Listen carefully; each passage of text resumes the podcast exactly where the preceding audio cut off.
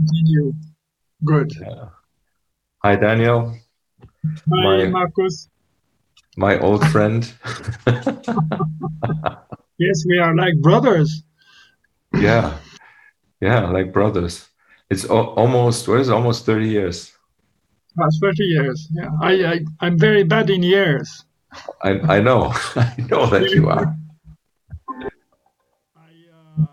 Yeah, very bad in years. I have seventy-seven years now, so I can't remember everything. and I'm still a young man, as you can see. I know you are.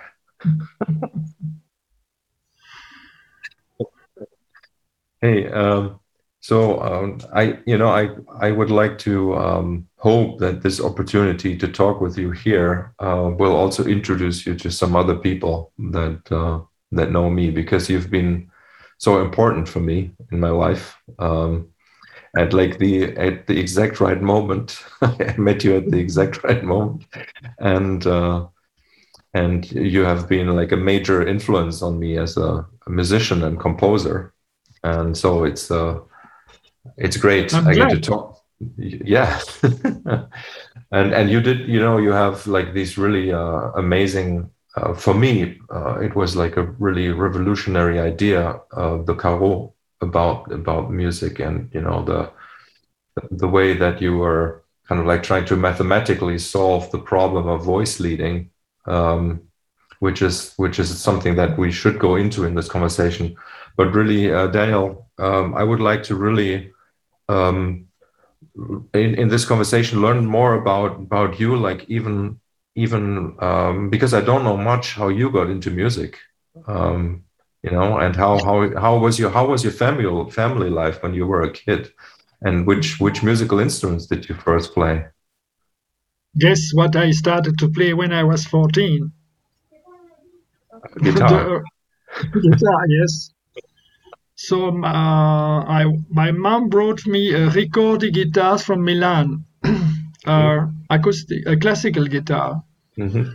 and then I, I started to class, learning classical guitar, but immediately I bought a Framus, you know Framus, these Mhm, famous uh, German guitars, and I started to play a, a shadow cover. Dun, dun, Ah. dun. So I was immediately in very high. I put the, the, the level very high, playing the shadows. And then I had uh, at this time we had always. I remember that it what was nice at this time we always had uh, suits with neckties. We were all playing with suits with neckties. Can you believe that? When I see Charlie Parker, everybody had a suit and necktie. Now, Mhm, mhm. now, and then uh, then I immediately start to to be interested in uh, contemporary jazz. Of course, Charlie Parker, and then even uh, New York jazz. So I immediately left classical rock to go into contem- contemporary jazz. so was was your family musical like did they uh No, not really, not really. My my mom was playing piano, so so I was brought to yeah learning classical music more and more. Yeah. and when did you start uh, learning uh, reading reading music was that as a child already before you had the guitar No, no, um, really. Uh, I I started like musical studies uh, at the academy. We call that the academy. Mhm. But then uh, my dad was against. Uh, my dad was a very great guy, as you know, avant-garde in painting and everything. But he, he, he hardly wanted me to be a musician because he, he said you will never earn uh, uh, one penny, which is true. So I made uh, civil engineering, and then I said, "No worry, I'm going to do civil engineer." Uh, I did the, the the basic music school. Then I I said I'm going to do civil engineering and polytechnic, you know, and uh, the the conservatoire. okay And so I and so it was impossible, of course, because at uh, Polytechnique they, they they check you your eight hours. You know, you have to do laboratoire in the afternoon, so it was impossible.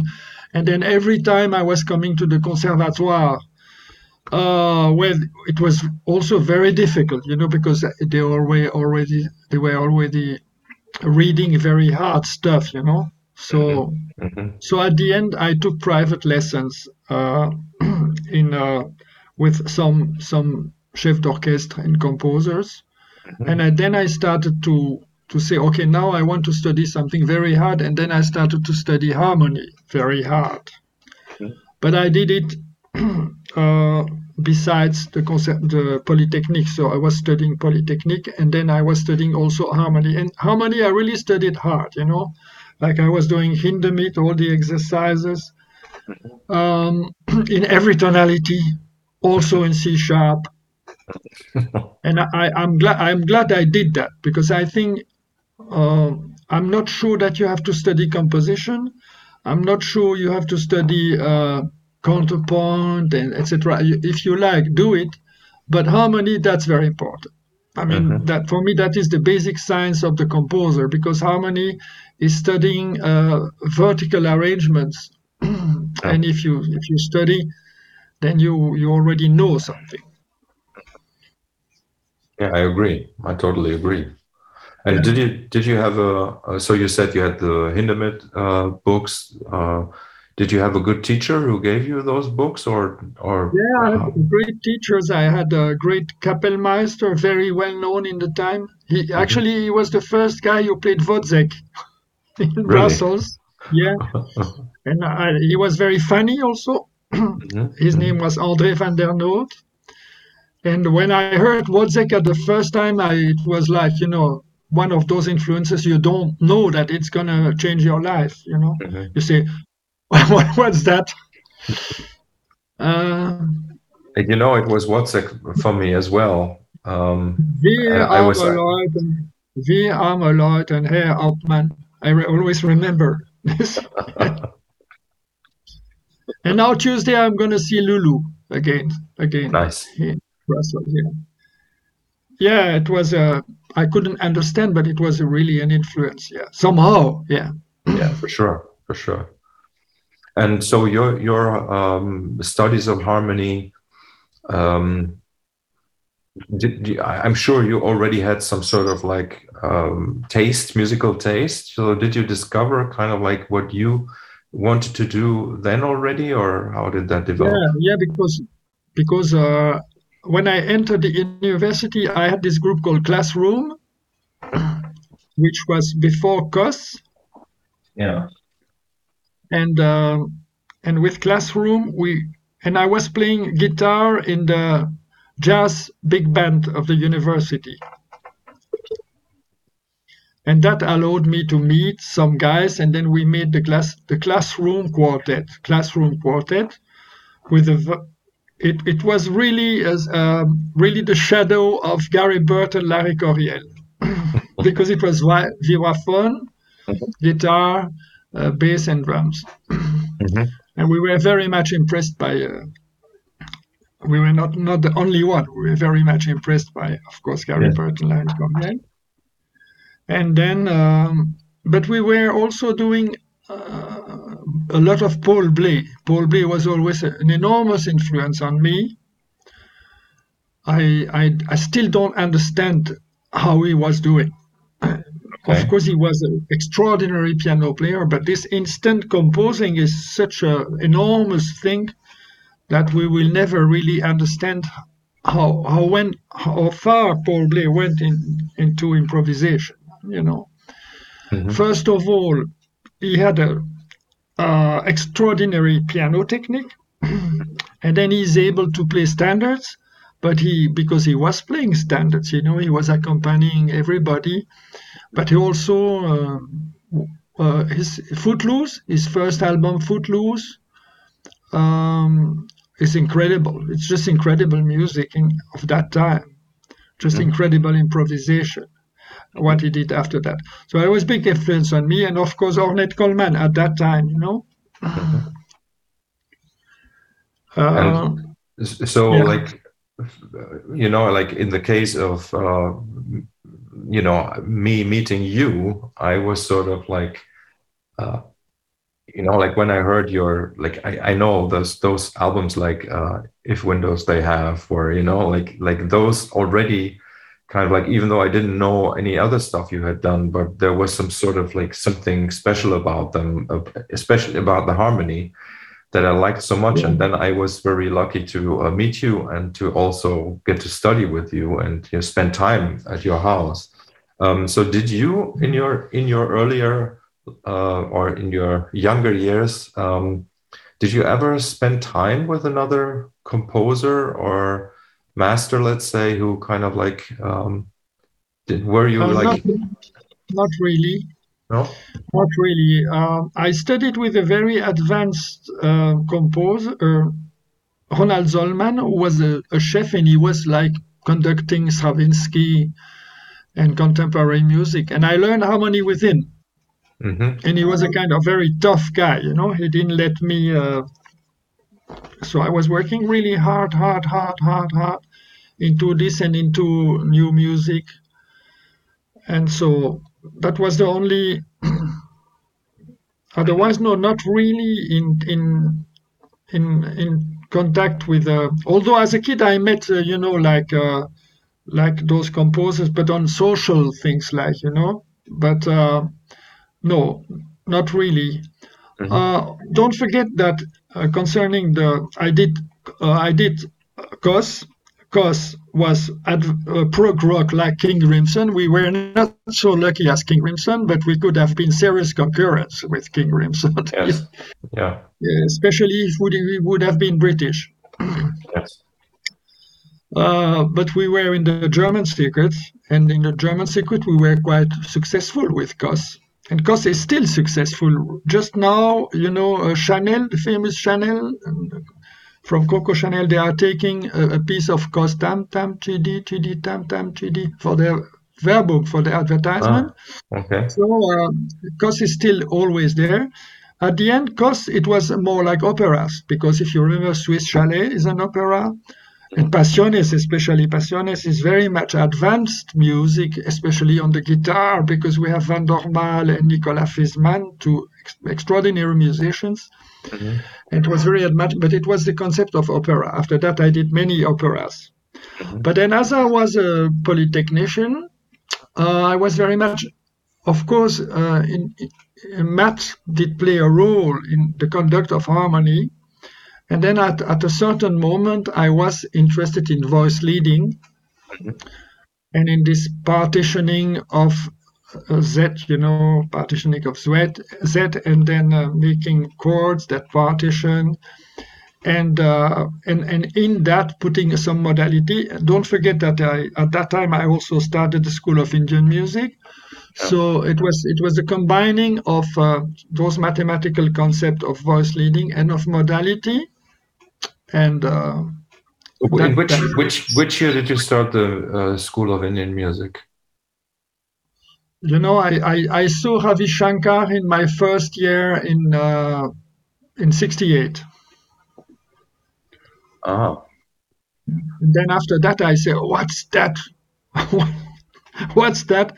And then I started, and there was nobody who was teaching Indian music. So uh, at the end, I went to Amsterdam. Mm-hmm and at that time, I was doing film music, a lot of film music, especially Verbung for all big agencies. And then uh, when I was in Amsterdam, I, there was the, actually the Indian musicians in Amsterdam. They were coming from Suriname because Holland had said we are going to accept musicians from Suriname, and so we had the first Indian musicians were there. And then I was always going there to study, but at the moment I said, why don't we start a school in Brussels? And then we had those Indian musicians from Holland coming, and from there we started the school. Yeah, because I, I remember when I um, spent time with you and Ashok Pathak was there. Um, yes. I, I, to me, it always felt like it was like the early days of the school, but maybe it had already existed. So I don't, I don't really know. I don't remember that, was, but in early '90s, right? You played with uh, Bert Cornelis? Yes. Re, sa, ga, re, ga, re, sa, re, re, ga, re, sa, de, sa, ga. We're yes. playing uh, Sivranjani in Rupak Tal. Mhm. Remember? I do remember. Yeah, There I have I have recordings of it Yes, actually. yes. It's a, it's, it's a very nice raga, and uh, because it has Nisaga with it's a Dor, Dorian, Dorian pentatonic story. Dorian, Yeah, it's yeah. very nice, and also Rupaktal is very sort of very nice because it's in seven. Yeah. And I know you like uneven uh, meters, so you Mm-hmm. were very happy to start with a with a, with a, with a seven beats Rupaktal. Yeah, yeah, and it's a wonderful melody. So wonderful melody. Uh, it's, th- this raga is very curious uh, in the fact that, in fact, um, there is only very often there is only a raga comes from a melody. So there is a guy playing something, and then everybody says "wow," and then let's make a raga from it. So always like Sivranjani, uh, you say to people, "Do you know Sivranjani?" Oh yeah. What can you play? I can play Nisaga. so it's like this melody is uh, is the the, the basic um, seed of uh, Sivranjani. You have other compositions, but they basically all come back to that. That's a peculiarity of uh, Indian music. You have to al- also to know that in uh, Indian music, the, the difficulty of the meter is proportional to the length. And so, in fact, playing in seven is rather easy because it's always one, two, three, one, two, one, two, one, two, three, one, two, one, two. So it's it, in fact it's easy, but it's like the meter as an influence on the music, which you can say, okay, that's not for me. While if you're playing 16, like four, four, four, four, people will say it's four, but it's it's it's more difficult in fact. So it's longer. It's a longer cycle. It's longer and, and the, the longer the cycle the more difficult. And and Yeah. in 16 like playing in four you say why do we play in four? But we play in four because it's transparent. In four you can make everything and the, you don't really feel the meter. So that's something i learned from uh, from indian music. Hmm hmm Yeah, so that, that, as you said, it was something that uh, was happening in, in parallel with your uh, with your work in uh, contemporary classical music. yes yes uh, just a minute i'm going to close the door Yeah.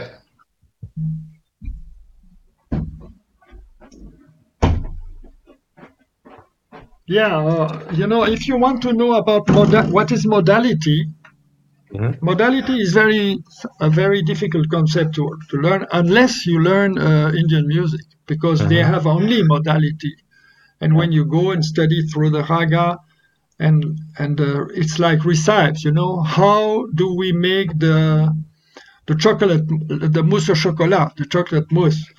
You ask your grandmother and she says "Oh, don't never put the eggs first you know? So you learn. It's like a mode. And in Mhm. mode uh, you study yaman. Never please sahe you know? It's like Mhm. it's it's it's, it's like a recipe. Mhm. and more it's more it's mode. That is mode. Mode is how to and Yeah. uh, in uh, in, uh, in in in in our music we don't even know dif- uh, basically the difference between mode and scale sometimes we we don't know what mode is Mhm. uh, because we say the Dorian mode, but Dorian mode is not a mode. It's a it's a rotation of the major scale, you Yeah. know. Yeah. So uh, it's it's good to go through Indian music. No, I agree. plus plus plus plus plus plus, you know.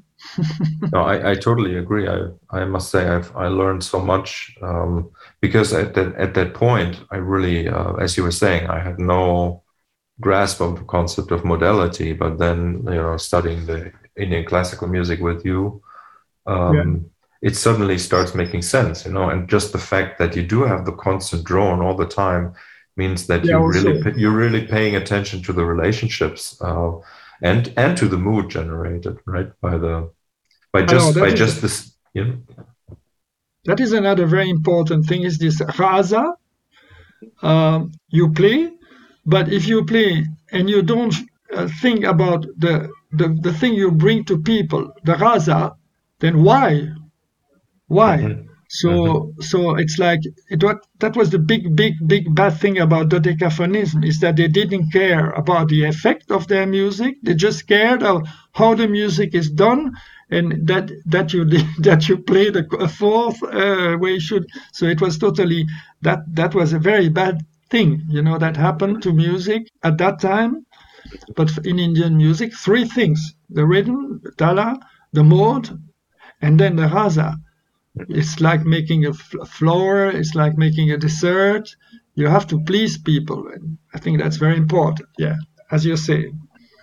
Yeah, I, I agree. I agree and it's it's fascinating like even these these uh you know i just put out an album with improvisations that i did in the studio earlier this year and i mean i can trace it back to to playing with bert you know with bert and you you know like you i can completely trace it all trace it back to that and uh it, it yeah it, it's it's it's wonderful and i teach it now you know i teach it in my very own way um and it's uh, yeah, it's very powerful.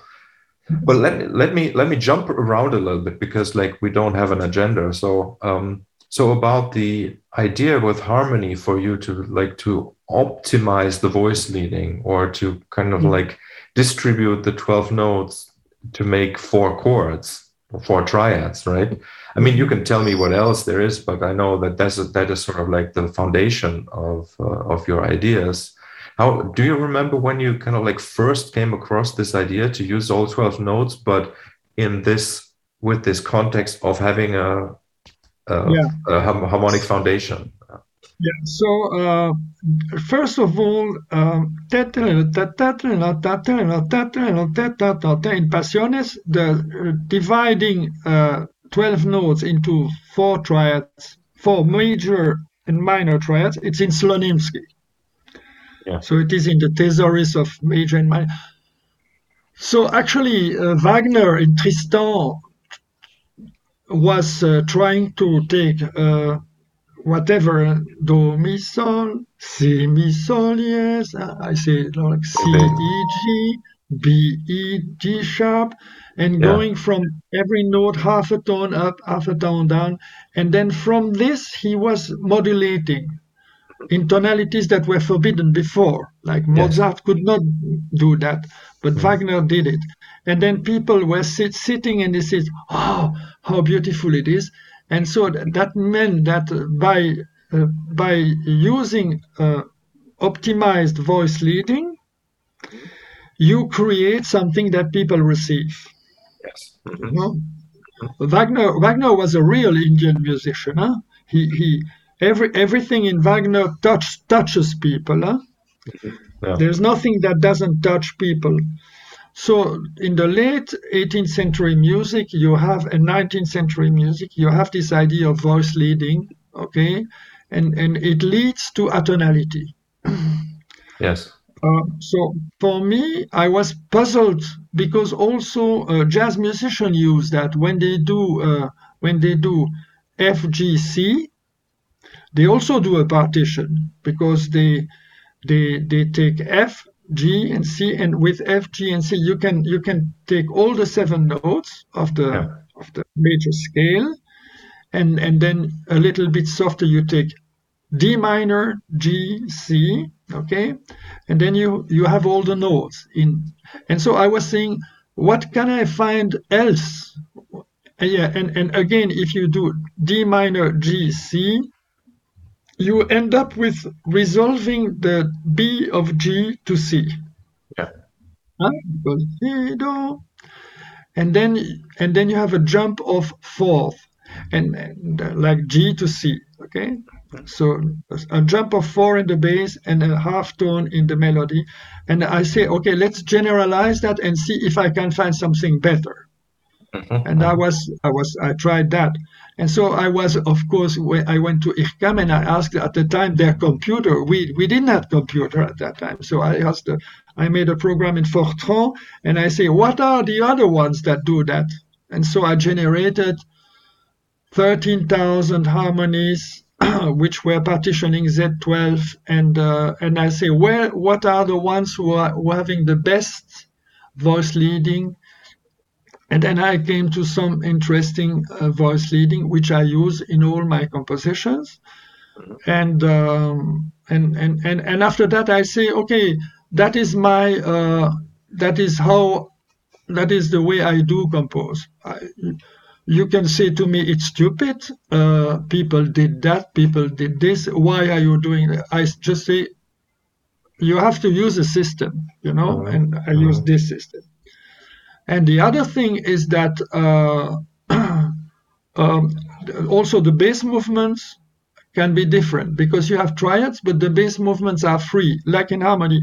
So I really, I really uh, picture the, rules of harmony are there, plus the caro plus the idea of searching um, minimal voice leading. I was not the first to use minimal voice leading, huh? because you had the, you had uh, what was it, Riemann, uh, Riemann, yeah. The famous uh, German musicologist, and then you had uh, Cohn, Richard Cohn, who wrote a seminal uh, paper on, on on voice leading.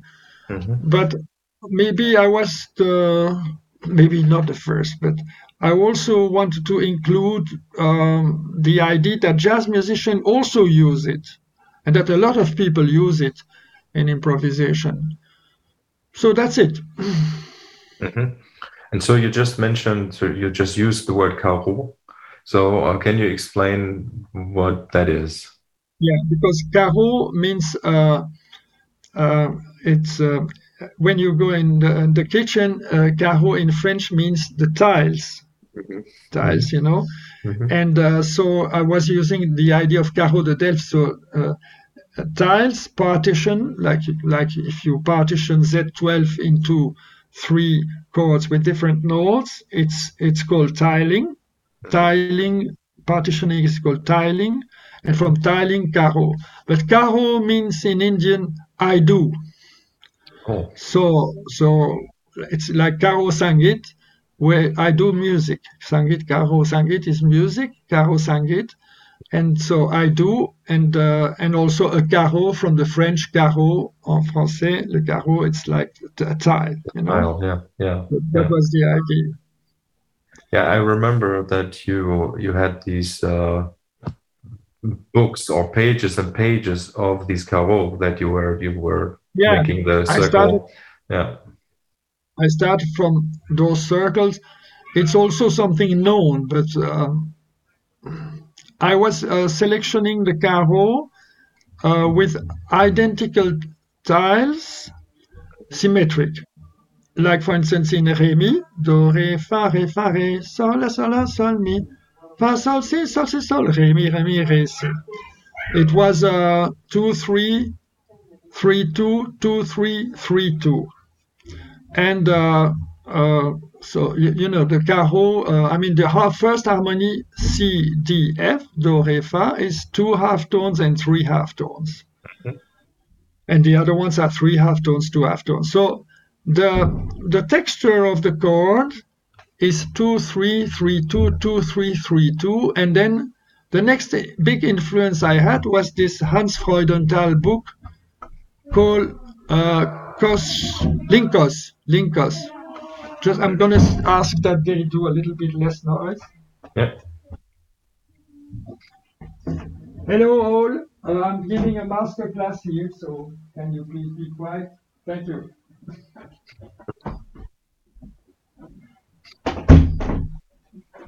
So Lincos was a lingua cosmica.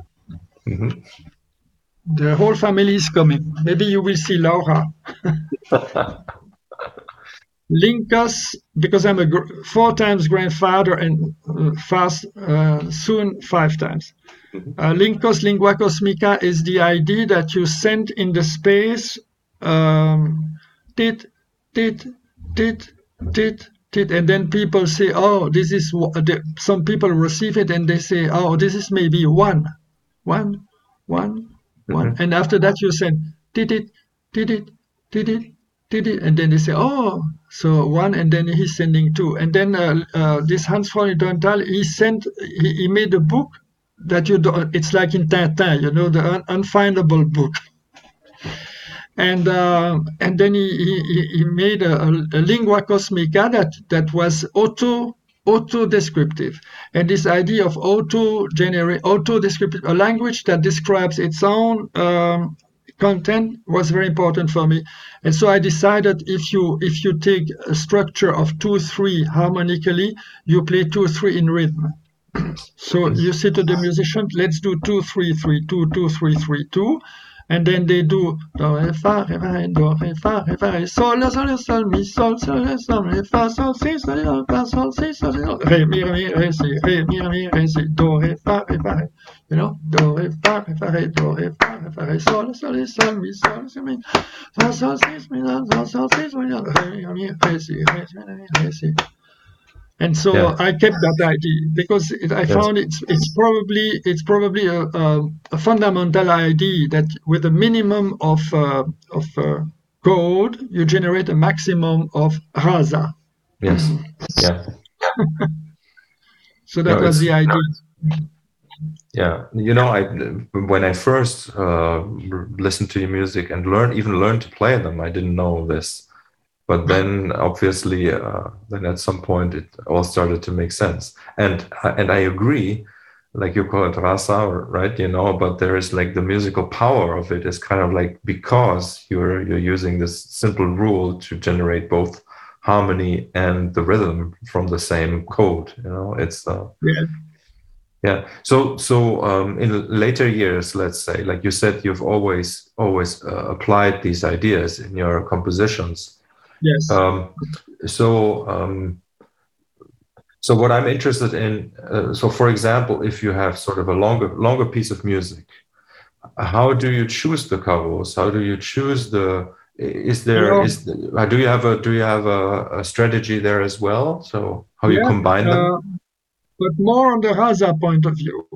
Mm-hmm. Like now, I, I I worked so much with my it's good that you have a system because when you have a system, then you know it and mm-hmm. then you know when to apply it.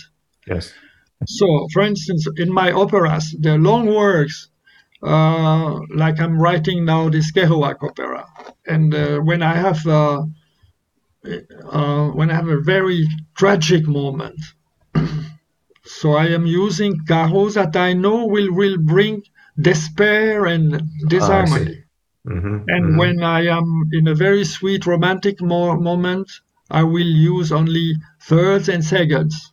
mm-hmm, you know, I'm, I'm I'm not like La Monte Young who who who discards because La Monte Young discards uh, the ratio of uh, which one he discarded. I think he discards five. He's only only using three, seven, nine, and over.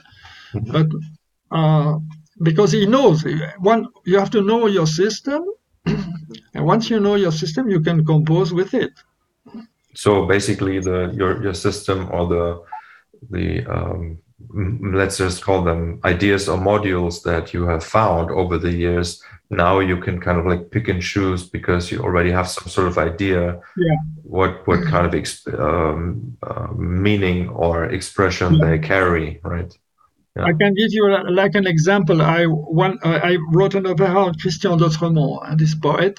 Okay, mm-hmm. and but before I write a small piece on him, and there was a the the, the poetry describes times that flows, mm-hmm.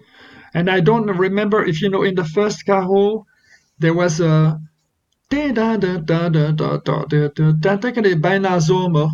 and then you have seconds the seconds are you you have four seconds that flows. Da da da da da da da. All parallel seconds. Mm-hmm. like, like do re si uh, do dièse etc yeah yeah. And and and and then and then you make those those seconds. Da da da. And comme par hasard the, the the other note is making fifth. So it's it's ideal. And it's it's just it, it's just make time flow mm-hmm. and, and and then on that but you know i don't do it systematically because if you do things systematically it's boring so yeah. it's yeah. there it's there but uh, but uh, it's there but uh, people i don't think people feel it I, I don't think they they they know that Mm-hmm. You know, like if you mm-hmm. listen to Hygiène de l'Assassin, it's full of carots and it's full of modal things from Indian music, but yeah. you there is no Orientalism and there is no maths. It's just. Uh... Mm-hmm. Yeah, but uh, you know, I like this this this thought that you're saying. Like you you have a system and you apply it, but you also kind of like always know when to make an intuitive decision. Let's say, right? Like where yes. you don't necessarily follow the rules and and that has that has become a big very big thing for me as a composer uh, yeah. because because like for me the uh, like to maybe add to your idea here what i was doing is that i said okay like i'm as the composer i can kind of like uh, accept the material which is generated let's say you take a generated material and then I never want to change the material itself, but I want to change the way that I work with it. So it's become mm-hmm. very much about not about questioning the harmonic or melodic material, but to find a better way uh, to compose with it. So, which yeah. in, in, sometimes it's uh, it's the arrangement, it's the orchestration, or it's even something like you were saying, like the bass note is free, right? So maybe something yeah. sounds really it doesn't really but you put the bass note which then makes it work and um, yeah. yeah plus you use a fractal uh, yes. to in your melody so i didn't really use fractal but i sometimes sometimes i just use my melodies which go through carots yes or or sometimes the carots are tied together the carots will generate a melody because I calculate, you know, I, I have formulas from uh, Olarin Tarkovsky. I have the caro program in Lisp and I ask, can you generate this? Because I start with, it's like colors. It's like colors. I want to use this caro because I know it's nice. Then I go into Ola's program mm-hmm. and then I receive the answer of the voicing in between the harmonies. And so that will be the, the frame of like the next 10 minutes. Yeah, yeah, yeah. So, sometimes I sometimes I stay on a caro, uh, F sharp, A, C, falado, F sharp, A, C sharp, which is three two, which is, and I just write um, uh, three two of six, hmm? but in fact it's F sharp minor. Mm-hmm. But they are not obliged to do F sharp. It's not. Ne- it's never written F sharp minor. It's just three two of six. They do what they want. It's like a it's like a bit it's not it's not imposing a tonality it's just imposing a frame yes yes the, the result is the same so in, yeah. you could see that uh, I, I have I, I, have a catalog of chords and i choose in the catalog mm-hmm. Mm-hmm. Mm-hmm. but basically it's it's like the catalog is well is basically unlimited. Uh, it's all the permutations. All the permutations exist in the catalog, right? There are 15,000 there are 15,000 lines in the catalog. But don't, don't, also don't forget that I use four note chords. Remember, yes. I did work mm-hmm. on the, tap on the tapping guitar with because on the tapping guitar, it's nice when you can do four note chords. This is another topic um, because it's it's difficult to play four notes. You know that, huh? It's not not everything is possible because depending on the fingering. So yeah. it's an interesting math math music story. Mm-hmm. What are the chords you can play, and mm-hmm. um, just with one hand, not with two hands. Yeah. Huh? yeah. Yeah. So it doesn't also depend on the tuning because on your tuning it will the fingering the fingers it's the fingers who dictate the low. Huh? Like it's difficult because if you play more notes, you damp the notes and blah blah blah. Yeah. So I'd also do caro with uh, with four notes, mm-hmm. Mm-hmm. three times four, or, or, four times three. Yeah. Yeah. Yeah. The, the idea of partition is it, it's making f- some freshness. You go from one chord to another, and you have you achieve a maximum of uh, of modulation. Yeah, exactly. Like you were saying, like the like the C major and the D minor chords, when, and you're only only only missing the B, right? And that's why people take the five chord also. You know, yeah, obviously. and but the idea to kind of I, I like this because now I really now I really understand um, also why I compose the way that I compose. Um, so you know, my student, uh, my my teacher in uh, when I was in the high school, he was uh, a student from uh, of Genzmer, Harald Genzmer, and Harald yes. Genzmer was a student of Hindemith, right? So there's there's the direct lineage like from my teacher then.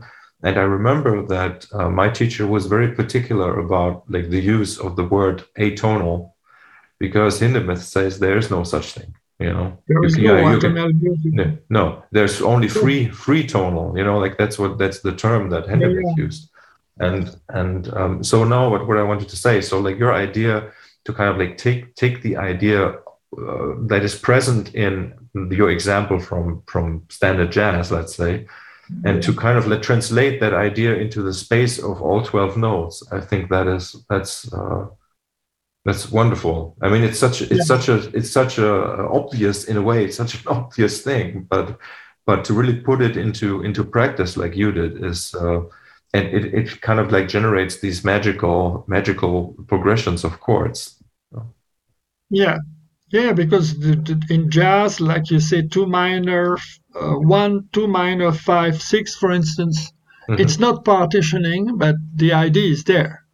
Yes it's it's and, and it's partitioning a seven notes oh, but, but yes. the idea is there and they use it therefore and yes. of course uh, and of course herbie hancock is not anymore playing uh, such simple harmonies probably he's also looking for that kind of concept yes yeah. but then I, I say i say to people okay you want all the all the all the uh, one two five six they are there they are there.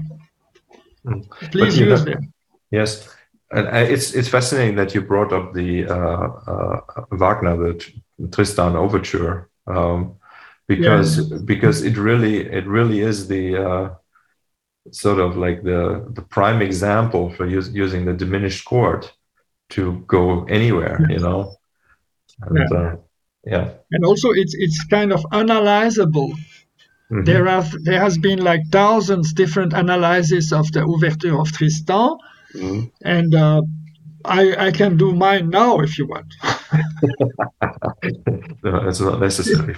it's, it's very simple. It's very simple. He had his piano. He was not a great piano player. Uh, he was playing uh, whatever C major, and then he was moving the fingers one by one, and then he was going from one to another. Yeah. You know, uh, we, we, cannot omit the, the one we all, the one who had the great system, that we all are jealous about him. Mm-hmm. It's old Bach. Bach, of course, yeah. He, he, found the system, and we say, "Oh boy, he this guy found the system. I I, I wanted to find this system." And with this system, he composed thousands different pieces, which all sound great. Mm-hmm. And um, and so yeah so it's it's uh, we, we are all very jealous of him. How, how would you describe his system? How does he do it? He, he, he he's doing the same thing as me exactly the same thing as me but he doesn't use so much you know? Like he's using sparingly diminished chords like he's using uh, B, D, F, A without a root, and uh, but he's using quite a lot.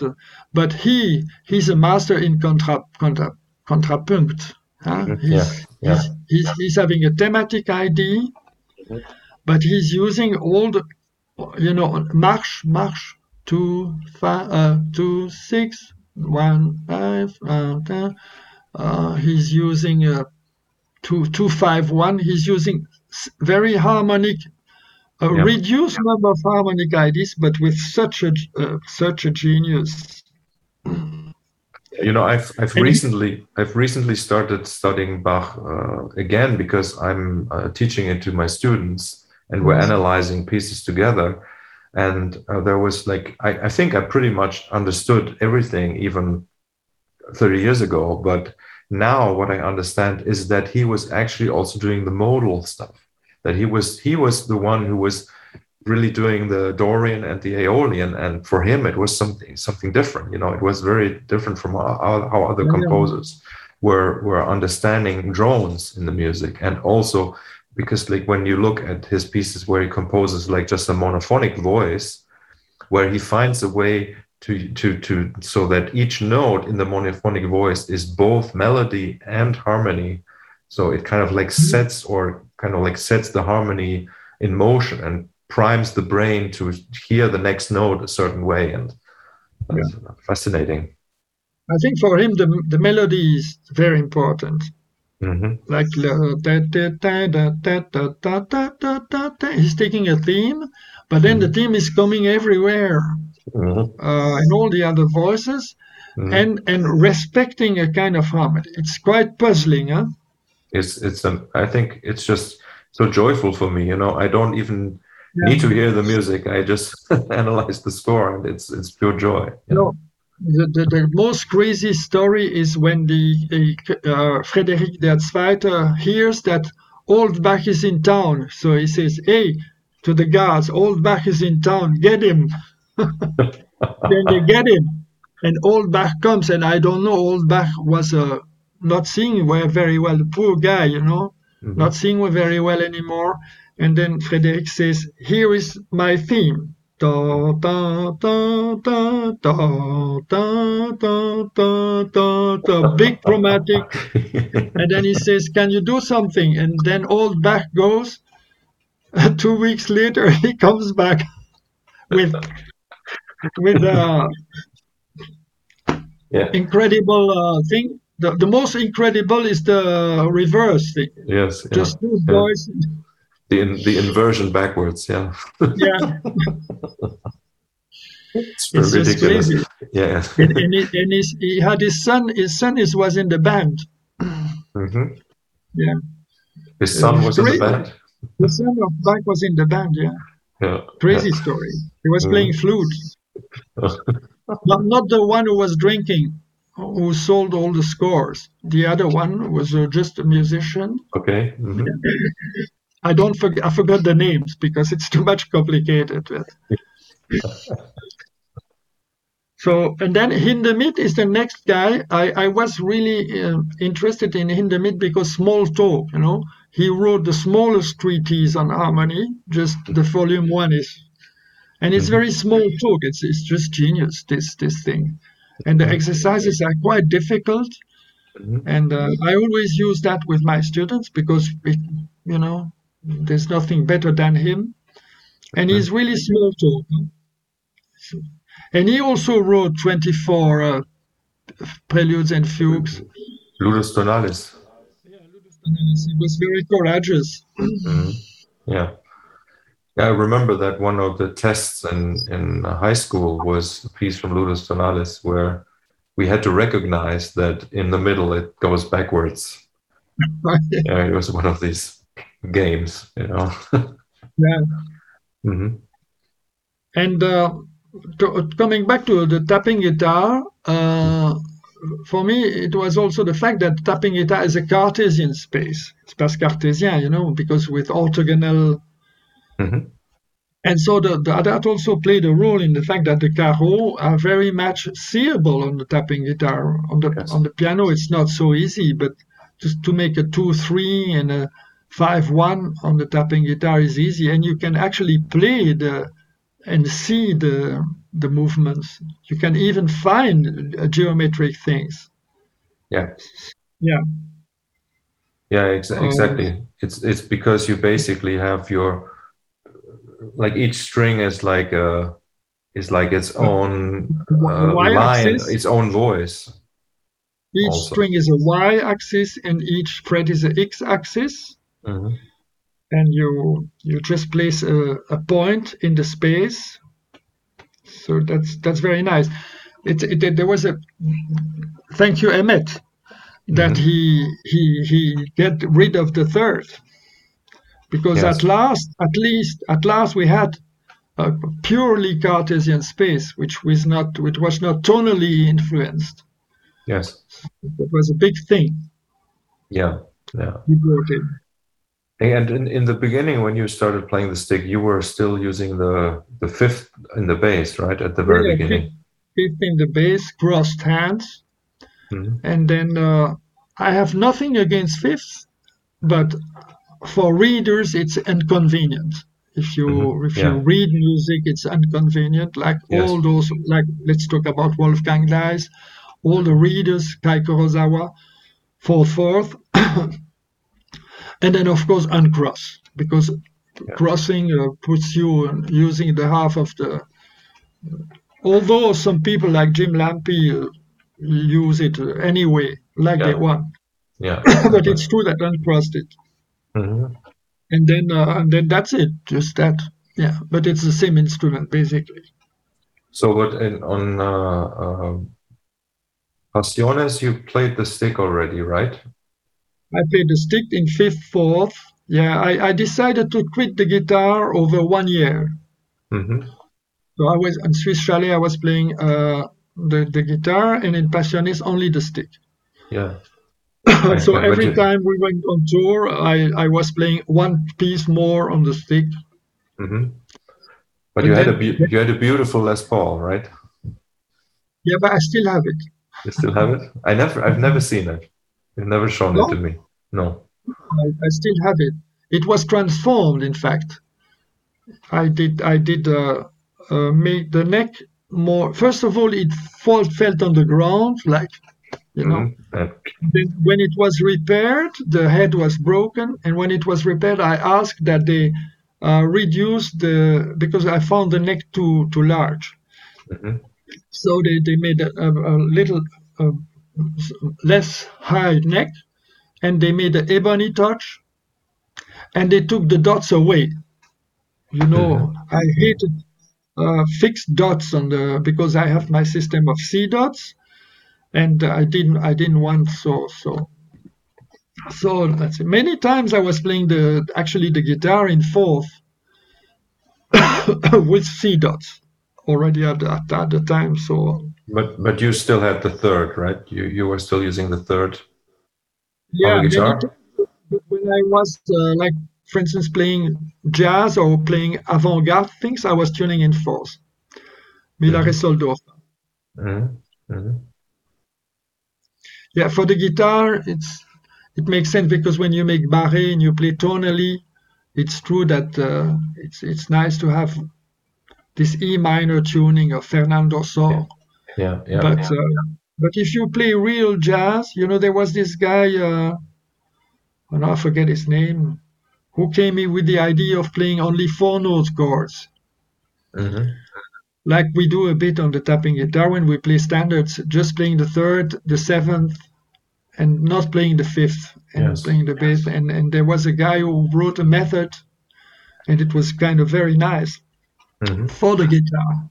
Yeah, playing only four note chords with just the root and uh, yeah, No fifth.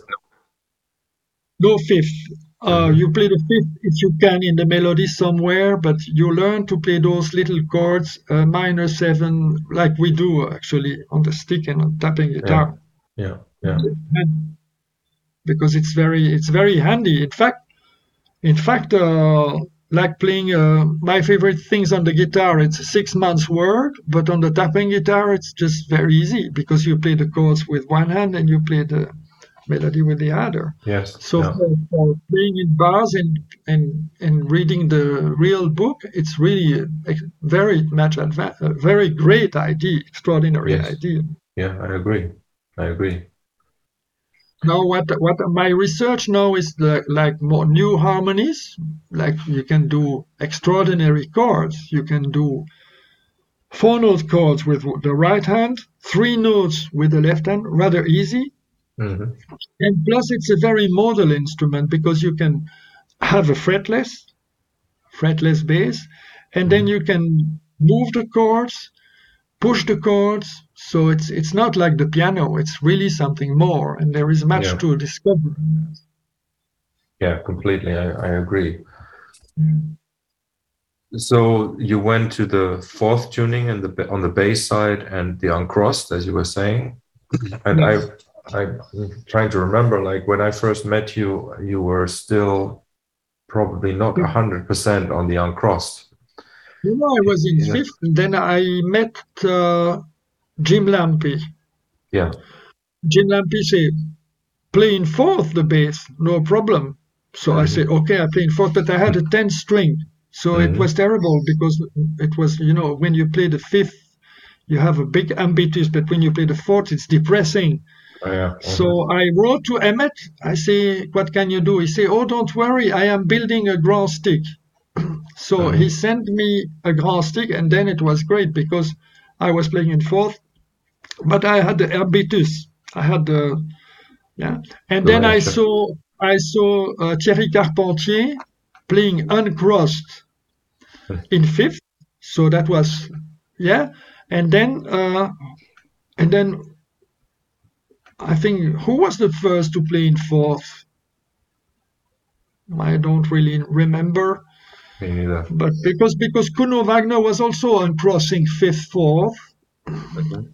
He was playing Yeah. like Thierry Carpentier. They were the fourth, the first guys to uncross. Thierry Carpentier, just because he's an accordionist, Mhm. Mhm. so he, in fact, excuse me, but playing crossed is not a good idea. But I Mhm. don't want. I know people like the thing, but it's not a good idea because it's reducing your yeah. Yeah. And then fourth, fourth, uh, I don't know. After that, I, I'm all the readers were playing fourth, fourth because it's it's very difficult to to play fifth. You have Yeah. genius in fifth four, like yeah, you have Randy Strom who is playing like a like a real master, you know, playing the four, the fifth like it was fourth. There's Yeah. plus plus the advantage of fifth because you get some chords position easily. But if you take, for me, the greatest master in reading, we have Wolfgang Dice. He's only doing that because it's in 4 4. I think it would be very difficult to play in 5 4. Yeah, for sure, for sure. Yeah. You know, for me, the um, greatest uh, influence uh, was Jim, obviously, Jim Lampi. Yeah, yeah. Um, so, like on my first course, or meet a, a stick seminar with you in ninety, it was in ninety three. I remember the dates, the year. Uh, I never remember the date.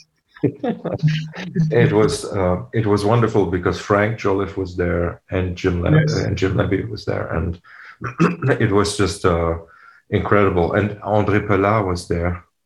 Yes. Uh, and, Also uh, a magician. Yeah, yeah. yeah and and it All was just just just wonderful wonderful uh wonderful introduction um and back then you know like when you were still allowed to use it to to call it the stick seminar um Yeah. those were the days you know Yes.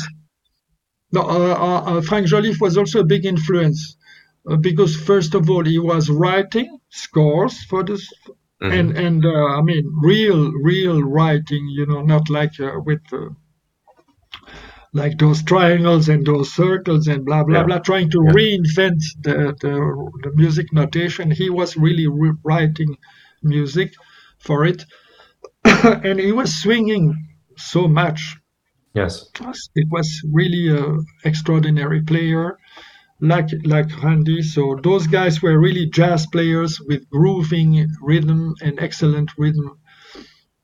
Jim Lampi, he's an innovator in the sense that his his hands are flying on the neck and you never know what he's going to do. He has no rules. Mhm, mhm. And he's playing with the thumb like a cellist. And um, he, he has no rules. So, and he has always, he's very uh, cautious about his sound, very cautious Yes. about it. He has an excellent rhythmicity. Mhm, mhm. So he's an example, definitely. yeah of of like for me the greatest stick player like back then and still in in in a you know in the way that the stick as a stick with the fifth Yeah. and the fourth and and the way Yeah. that he use, uses everything and with the great tone and and the, the power and the, the you know the speed of the fingers and like these things that were really um, back then as a beginner they seemed like very far away to be capable Yes. you know to do something like that and Yes. I, I, I you know, it's, I'm, I'm still very uh, grateful that I got to meet him. Yeah, still, he's very creative. hmm Yeah. Yeah. Yeah.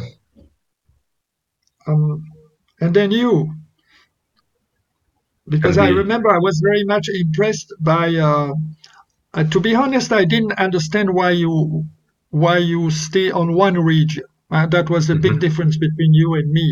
Yes. I say, oh, it's so nice to have two regions because for the creativity and for the harmony first, huh? Mhm. Yeah.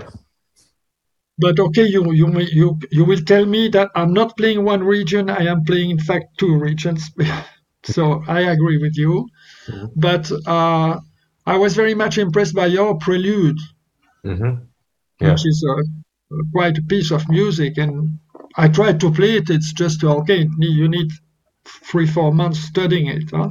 Yes. So it's. Uh, You, it's- you know, it's- you Daniel, for, for me, the, the one region um, was more of a, a reaction, let's say, to the fact that um, that I wanted to kind of like bring the instrument forward somehow and to have a have a smaller space of possibilities. In the end, it turned out it's not so much smaller, but at the beginning it was like okay i want to use this instrument more as an ensemble player you know with other people so it was not so important it was not so important to play uh, you know uh, two Solo. parts at the same time solo or whatever right yes, yes. so so that was kind of like my thinking and in in a way kind of like also driven by the uh by the experience of studying indian classical music with you somehow where it was became Mm. more about sort of integrating the hands into one instrument so to play the melodies between the hands and get this more holistic sense of my whole being kind of like pouring into the playing you know? So it was more about that. So it, I, I don't have a problem with the with the two regions at all. It was just for me for me i just wanted to get it like more into depth of the unifying aspect because the the whole idea of the of the uh, tap guitar is is amazing right like and uh, yes, of course, it's amazing. and you know, like Yeah. I have, you know, with the fifth tuning, like this is something that uh, I don't think we even have talked about. I found I found the system took me a long time, but I found a system where all the fingerings can be mirrored. So you can have like the exact same fingering starting like on the left hand or on the right hand. And and it's it's so wonderful because that kind of like means that you like everything kind of like comes together in such a beautiful way where this this uh, uh, or let's say one of the original ideas to play two parts then it becomes very attractive again when you have experienced how the you know when they can really come together and go apart and you have like both available and you can you can flip you can flip the the roles of the hands around and stuff like that it's uh it's it's wonderful Uh, you mean you mean like like when you play the, the Chapman tuning, you can think that it is fourth.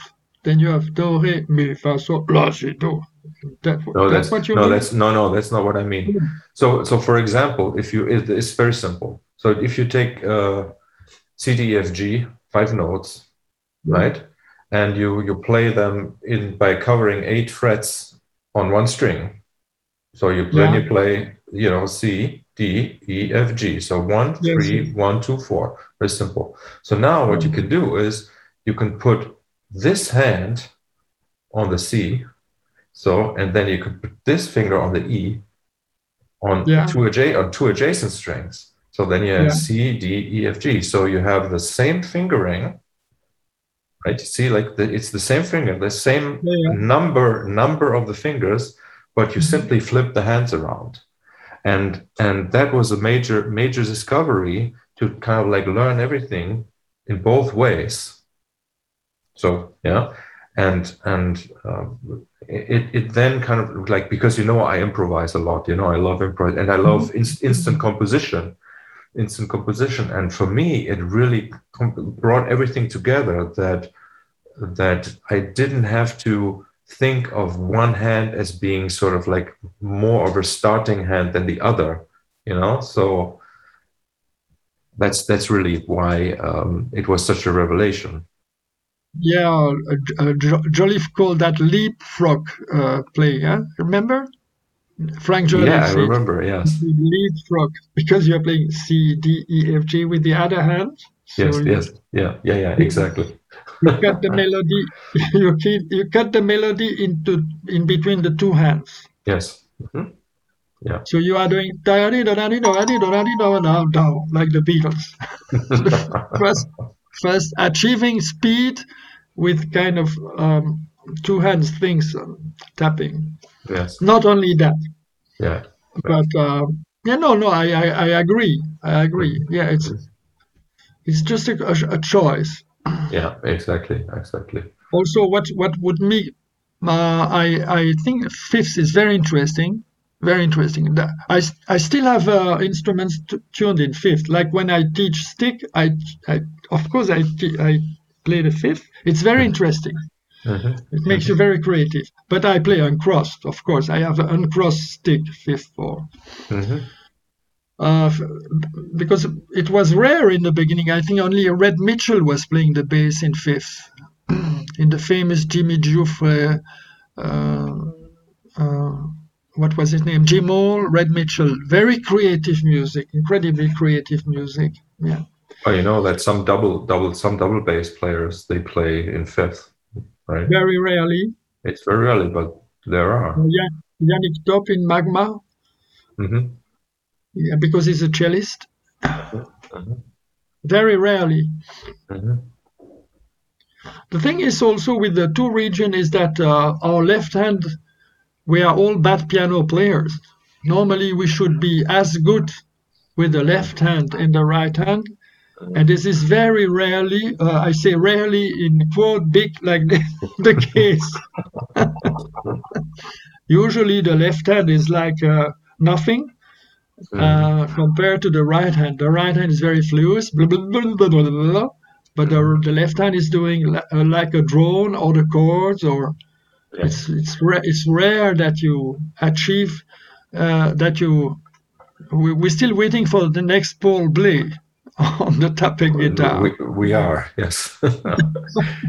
yeah, I'm I'm still hoping for like the you know young students that kind of like start with all the knowledge that we all have accumulated, you know, and somebody Yeah. to really to really start in the beginning, like from a from a much higher level of knowledge, you know. And I think Yes. there's there's still so much so still so much possible there. Uh, so yeah, you know, I was actually thinking to maybe next year to have some sort of uh, some sort of stipend for for students, you know, to offer some stipendium. Uh, Yeah. Um, and just offer like a free instrument, you know, just to to borrow an instrument and then to um, to give give free lessons for a year or something like that to a group of three young people or something. You know, I would. Uh, I feel like I want to do something like that You mean in a music school? in a music school, or just even like because you know it's it's difficult for people to kind of like. Uh, even to find three people interested in the stick here in Berlin is difficult, you know. So I think it. I think nowadays it should. It needs to be uh, something that happens online. You know, really, Yeah, as yeah. you you know, and it's not it's not a problem. So, but I think I I would like to um, continue kind of like my you know my efforts in education for the uh, tap tap guitar. You know, Of course, yeah. yes, yeah As you know, I'm very much involved in that. I know. Yeah, of course. Yeah. I came I came with some concepts like the C dots and things which which not don't convince everybody but um, Um, for for me as a mathematician they are the nice thing is that they are reproduced it's, it's science you know? Like the concept on position. I just wanted to ask you to participate to a meeting on on the on the conception of position. Yes. so for, for me they are like stones.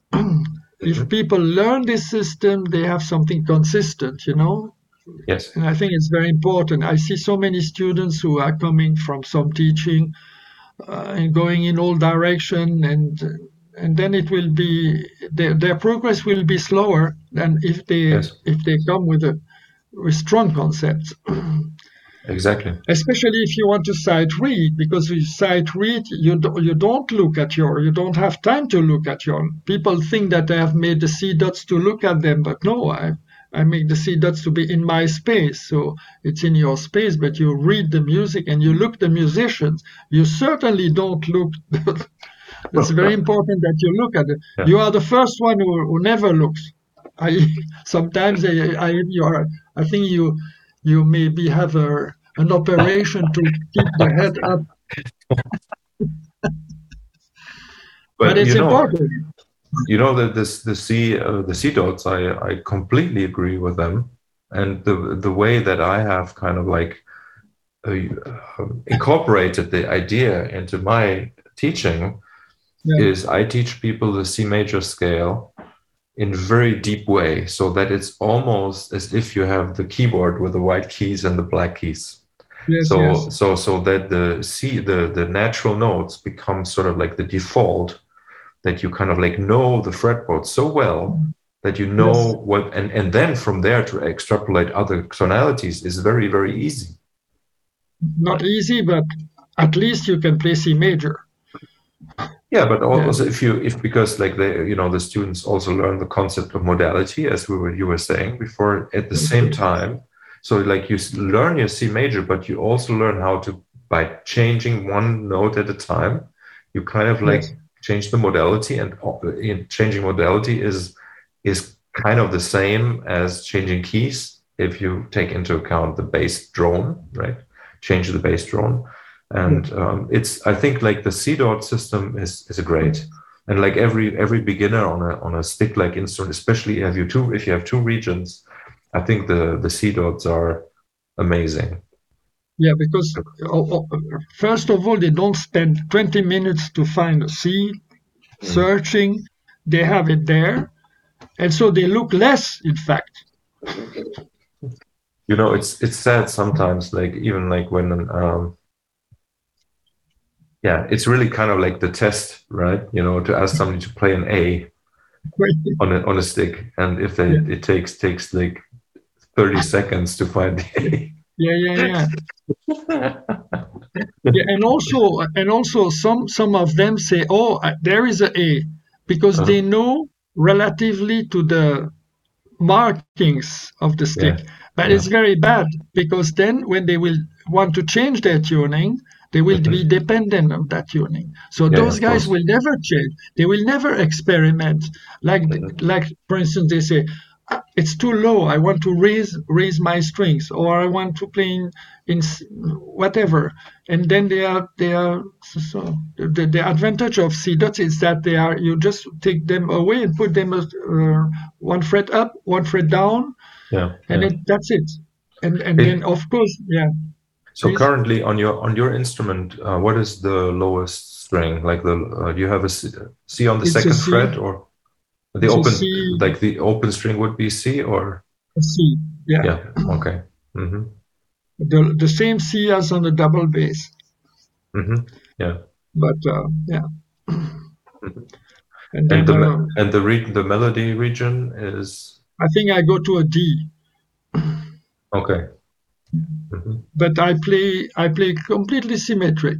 I play on the same frets, octave apart and mirrored. Why I play mirrored is because I believe that the hands are mirrored. yes So for me it's natural. I, I for me it's not natural to do like this. Parallel force because your one hand goes like this and the other one's pull. hmm It's not natural. hmm So this is this is nice. This it was also the idea of Emmett, but crossed. I don't know why he made crossed. They say it's more comfortable, but they are always uh, like doing like this. Yeah, there's possibly also the technical reason of having the the the fat string in the middle, which which gives it Yeah. more, stabi- more more stability. Yeah. It's true that me, I have the fat, the big strings on the side, Mhm. and uh, but it's okay. But you Yeah. you need to put some more space if the strings are really if the neck is very narrow, then the Mhm. strings will jump. But if if you have some space, yeah. Mhm. And then and then you have uh, the idea of Wolfgang. He also is symmetric, but going from the strings are in the middle. So Yeah. that means his his left hand is playing the guitar because he's a guitar player. But then the melody you play you play like this. Yes, So that's yeah. kind of but why not? Yeah, why not? It's, it also makes sense. Yeah.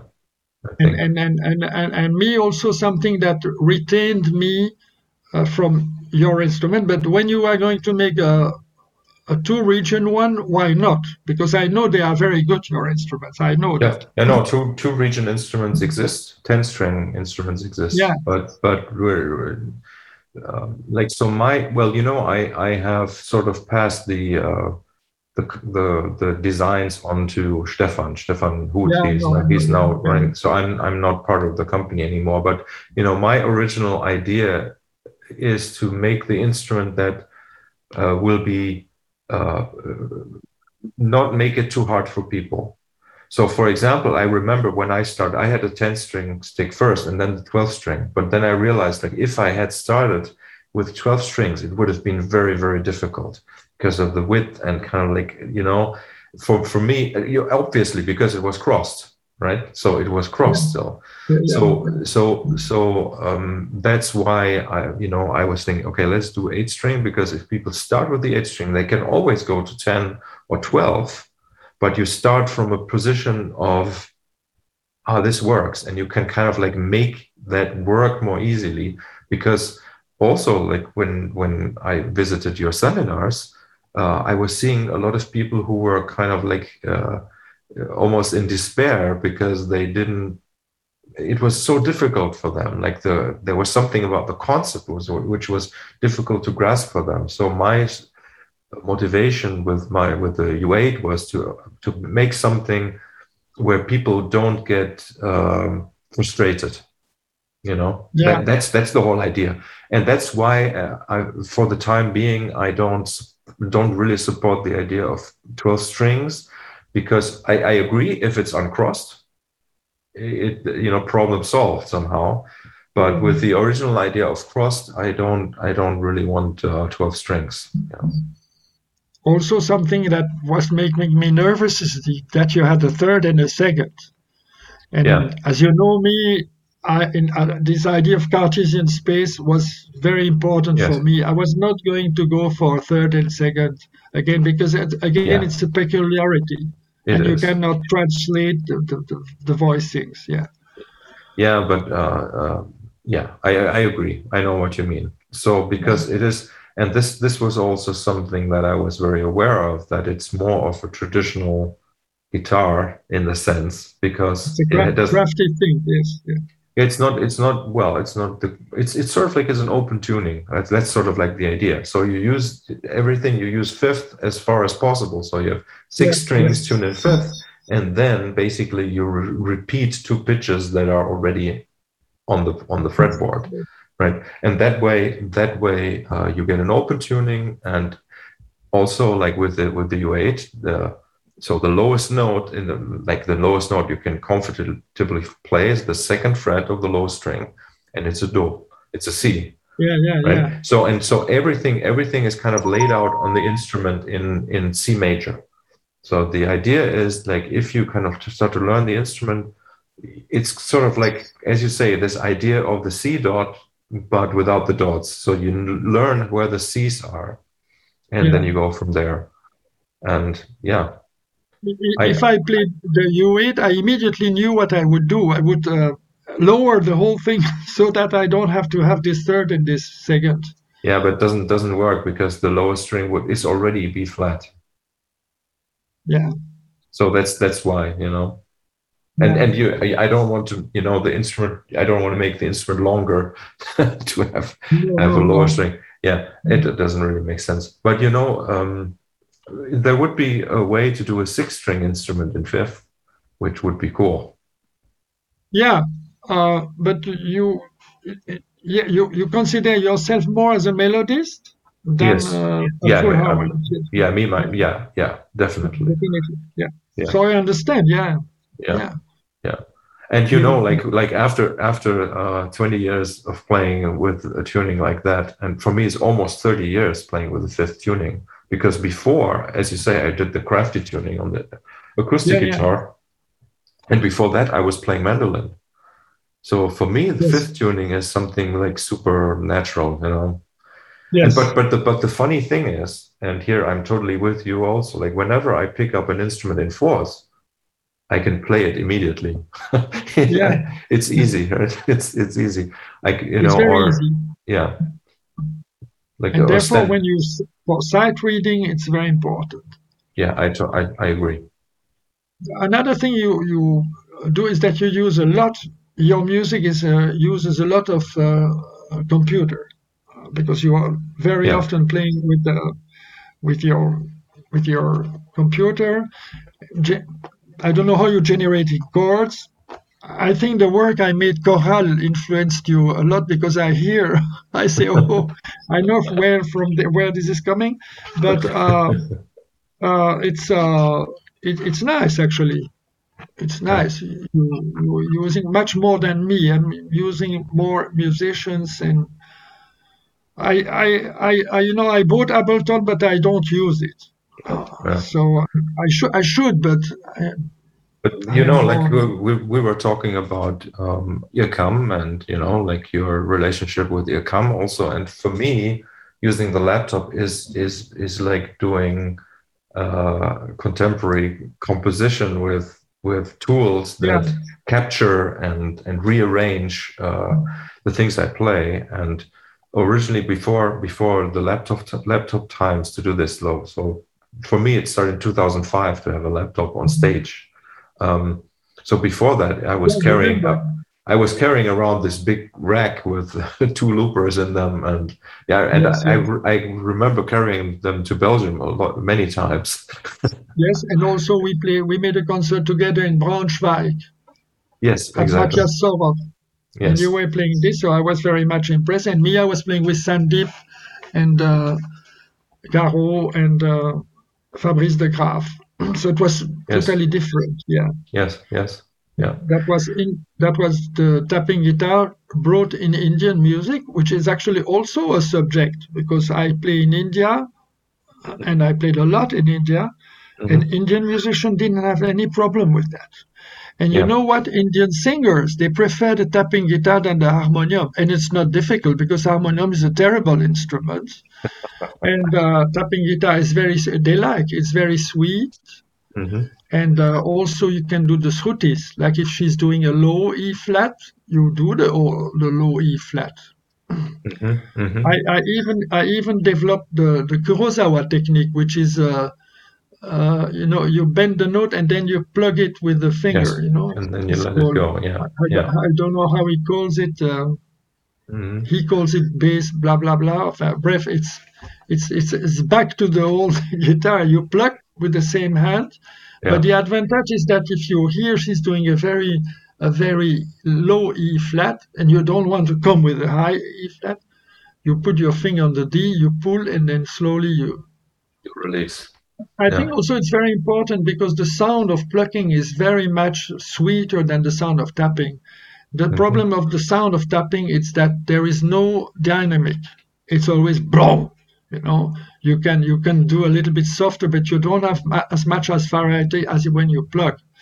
Especially on very bass note, when you play a bass note and you play a G, a low G, and then you plug and you have boah, a G of a double bass. But if you dang, it's not the same thing. Mm-hmm. So we, we, yeah. we should always consider both techniques. Yeah, of course, and and that's also um, what the U8 is made for because you can play it like a regular guitar. Yeah. And I I do I always kind of now nowadays I always mix and match the uh, the techniques anyway. Yeah, yeah, yeah. And uh, like I kind of like I uh, disagree a little bit with the dy- with the idea of the dynamics. I think it's possible, but it requires a lot of study of the technique, because as you know, like what the the dynamics uh, in the instrument they come from the speed of the finger like how fast does this, the finger come down? And mm. and it just requires a lot of really really strict uh, drilling agree, technique the, the, attack will be different. The attack will always I, be an attack of a tap while if you if you it's more like the, the attack of an arco. In fact with, with the finger you just the attack yeah. is much softer so, for example, when uh, when I, I played some of the Robert Fripp parts uh, in the Crimson Project, I had the opposite uh, problem because I wanted it to sound more like a pick, So Ah. I need I needed to find a way to play so uh, with a very very strong, uh, very short attack to get the sound of the pick to go Yes. like 162 BPM, 16th notes, you know, like the little, little, little, little, like that. and uh, it is possible. It's possible. I think it's possible to go in both directions to make it like very staccato, like very, very precise, but also to make it more soft than than uh, uh, the instrument is usually associated with. But I know what you mean, especially because it re- just requires a lot of study to um, to make it work. Yeah. But, but It- really, the, sou- the sound is different. Yeah. Yeah, Like the sound want obviously. the sound of a, a bass string, and you pull, you have it. Yes. Yeah. Yeah. Especially with And- heavy instruments. And and you know, I I started with a, a classical guitar anyway. So I like from the very beginning, I had this idea of like using the the meat of the fingertip versus the nail and all these different sounds Yes. coming from from the right hand. That that was always. Um, it, it, in, I remember in the beginning, I, it it felt like I was really restricted in the uh, expression. Uh, with the tap guitar, but it's changed. It changed over the years. Now I feel like I can I can do most things I want to do. Yeah. Yeah. We had a seminar uh, about classical guitar with Rod Serrao. You know him? The Yes. guy from Portugal. He's playing a lot of classical guitar stuff, and it's nice. He plays it on the stick. He also plays it on an, another instrument. I forgot the name. So it's an interesting subject because all this classical li- li- guitar literature is very interesting. Yes. Yeah. Yes. Yeah, I've I've worked with some people on uh, transcribing a classical guitar literature onto the U8, and it works really well. Yeah. Which is yeah, it works really well. Which what what did you do? Villa Um, Lobos?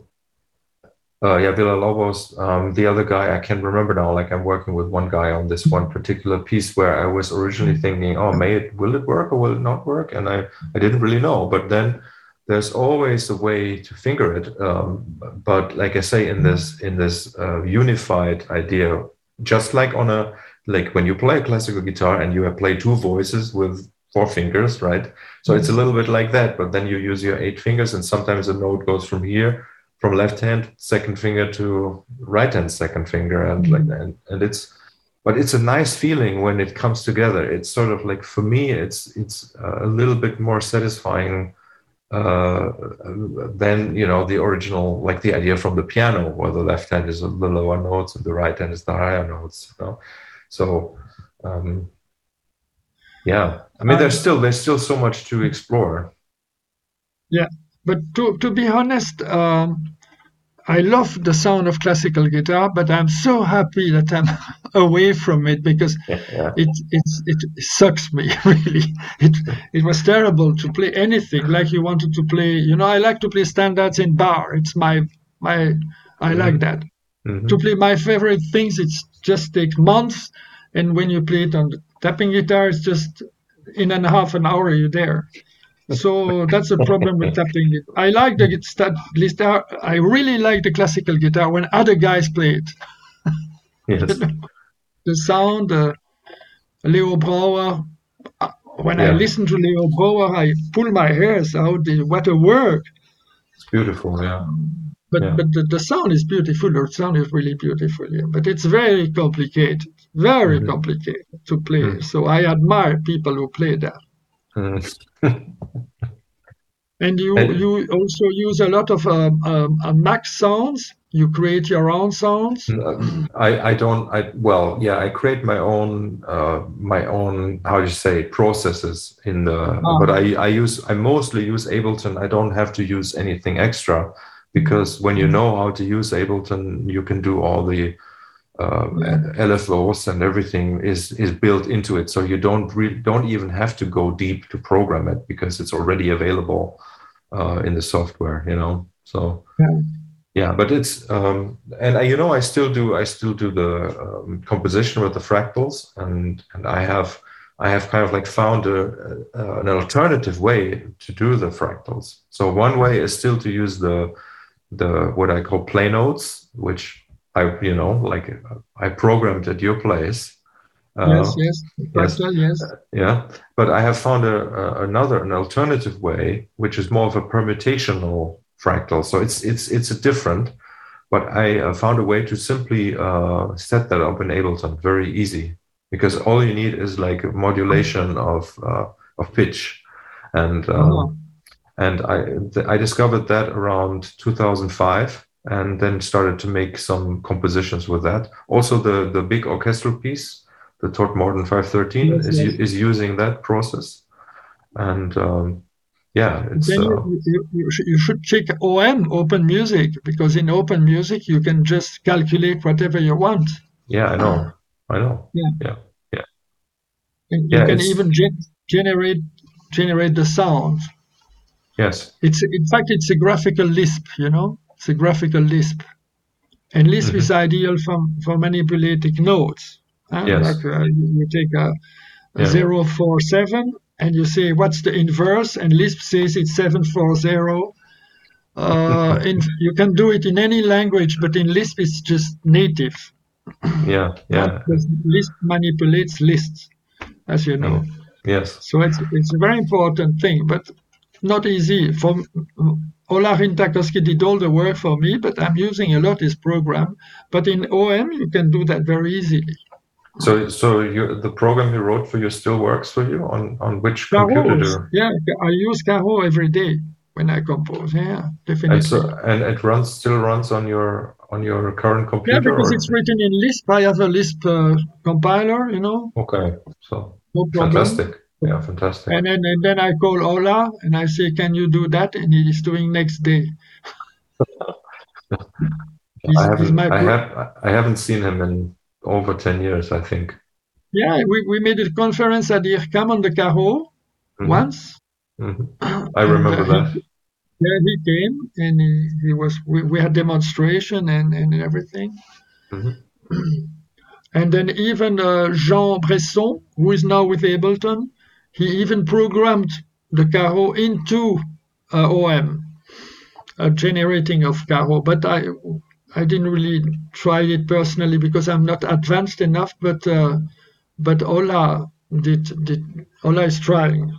Mm-hmm. I asked to Ola, why don't you put the Caro in OM? Because OM, everybody uses OM. It's it mm-hmm. is the algorithmic language. Mm-hmm. Hey Daniel, so maybe to to kind of like uh, come to some sort of end, I would like to yes. you to maybe maybe um, so uh, in the 80s when you had Caro the the the ensemble right? That that started in the 80s I think. And then uh, and then you had all the operas the operas that uh, uh, yes. um, I, I, re- I remember I was there for some premieres even um, yeah uh, with Amélie Nothomb. With Amélie, yeah. I was there. I was there for that. That was amazing. Yeah. Um, so, so like um, your comp- your composition work continues to this day. You said you were still working. You're working on a new opera right now. Yes, um, working on a new opera right now and we can we can we, I, I, saw on your website we can find um, all sorts of information and scores and or examples of scores and also uh, videos of the performances and recordings and yes yeah and uh, the, the, the, one I wrote on Christian Dotremont which is really a poet which is also doing these graphics mm-hmm. this one is very well documented mm-hmm. Yeah. Called yeah. Neige, de Soleil. That's that's very well documented. Mm-hmm. My operas on um, Amélie Nothomb are less documented, but you can find some excerpts on it. Mm-hmm. And then now I'm writing an opera on Kerouac, and mm-hmm. it took me a lot of time to to to do. But now I start, and I found a language. In, what is so, the idea? What is the idea behind it? Kerouac is, is for me not the guy from uh, on the roads He's, uh, he's an extraordinary um, lyric person writing poetry in prose. Mm-hmm. And his language is extremely powerful. And when I read this, I it took my heart. You know, I said, I want to do that. It's just as simple as that.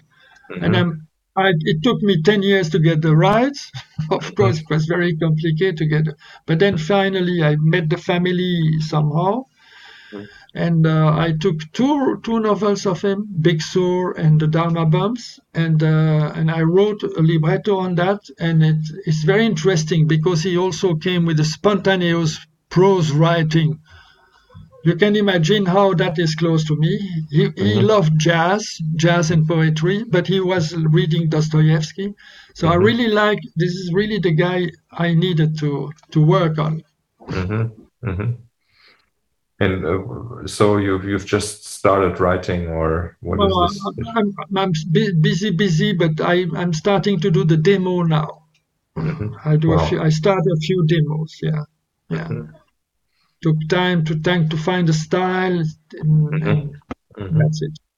hmm Do you already know which instrumentation you want for it? It- It's it's it's it's a double thing. It's a string quartet and a jazz quartet Uh-huh. because this way I render the the, the bipolarity of Kerouac writing Mhm, mhm. but it's extensible. The, the harmonies are extensible to a bigger ensemble, but it it will be mostly more like Sinfonietta because it's based on soloist, you know.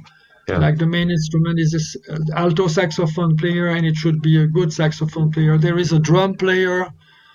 It should be a guy who, who feels it, you know. So it's it's really Mhm. mixed between quote jazz and classical. Mhm. I'm looking forward to that. Yeah, me too. I, I in, in, in like three weeks I start the first demo. Actually, I, I, I do the, my demos I do with Finale and the Garritan. Yeah.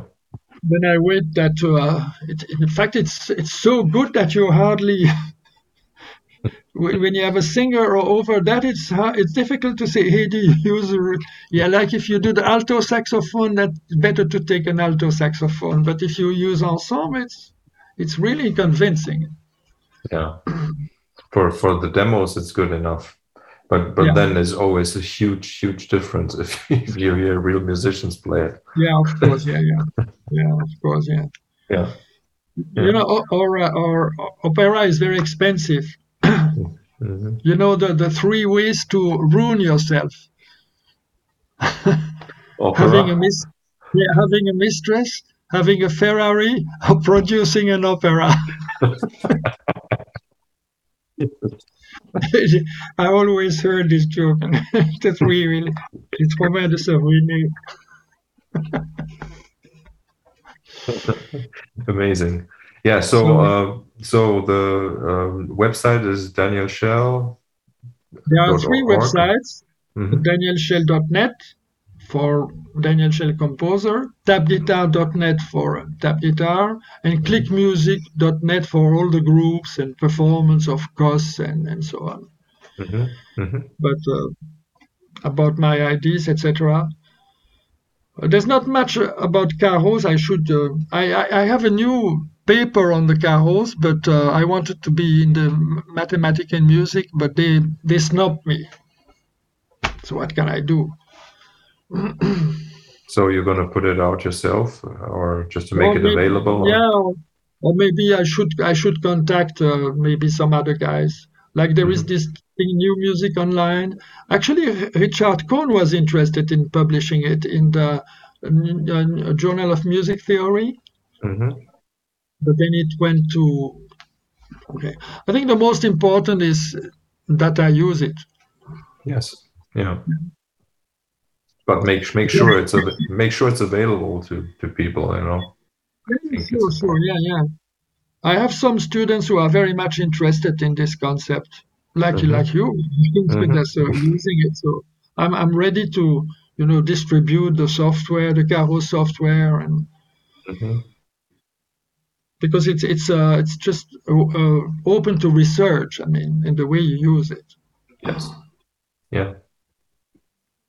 Yeah, it's it's sort of addressing like this this really uh, foundational uh, problem of the the traveling salesman kind of. Yes, I, I, I the first article was uh, that I found that uh, the the I could join the four the Caro like the traveling salesman by this traveling salesman algorithm. Then I went to this famous Concorde algorithm. You have an algorithm which is done. It's it, it has almost solved. It's like the problem of the traveling salesman, which is not solved yet. But in fact, they, everybody says that this algorithm is in fact is the best. It's not Mhm. proved, but it is the best. And so uh, I I did it, but in Z24 Ah, because in Z in Z12 you have not many possibilities and you can do by hand very easily like like I did. But in Z12, uh, Z24 you have much more possibilities. So instead instead of uh, uh, joining optimally four triads I joined optimally eight triads. And there you have much more. And But when- so I when- start when you say that 24, it, it means it does not mean 24 individual pitches. It means still Yes, 12 24. pitches, but but times two. 24 individual pitches huh Okay. like, yeah, like C and C sharp, and in between C sharp, uh, C. Yeah. Okay. But but because Yeah. you could you could also map it to more than one octave, you know, and work that way. But that sounds co- totally bizarre. that sounds like a, a composition by a, a Bulgarian composer. That's to- because it sounds like diatonic music. hmm Yeah, that, that doesn't produce at all the effect. It's the first thing I did. hmm but on Z24, it sounds very bizarre as well. But um, but it's it's more more more things. And actually, I did it because it's very difficult to find Caro on Z24. By Mhm. hand, it's almost impossible.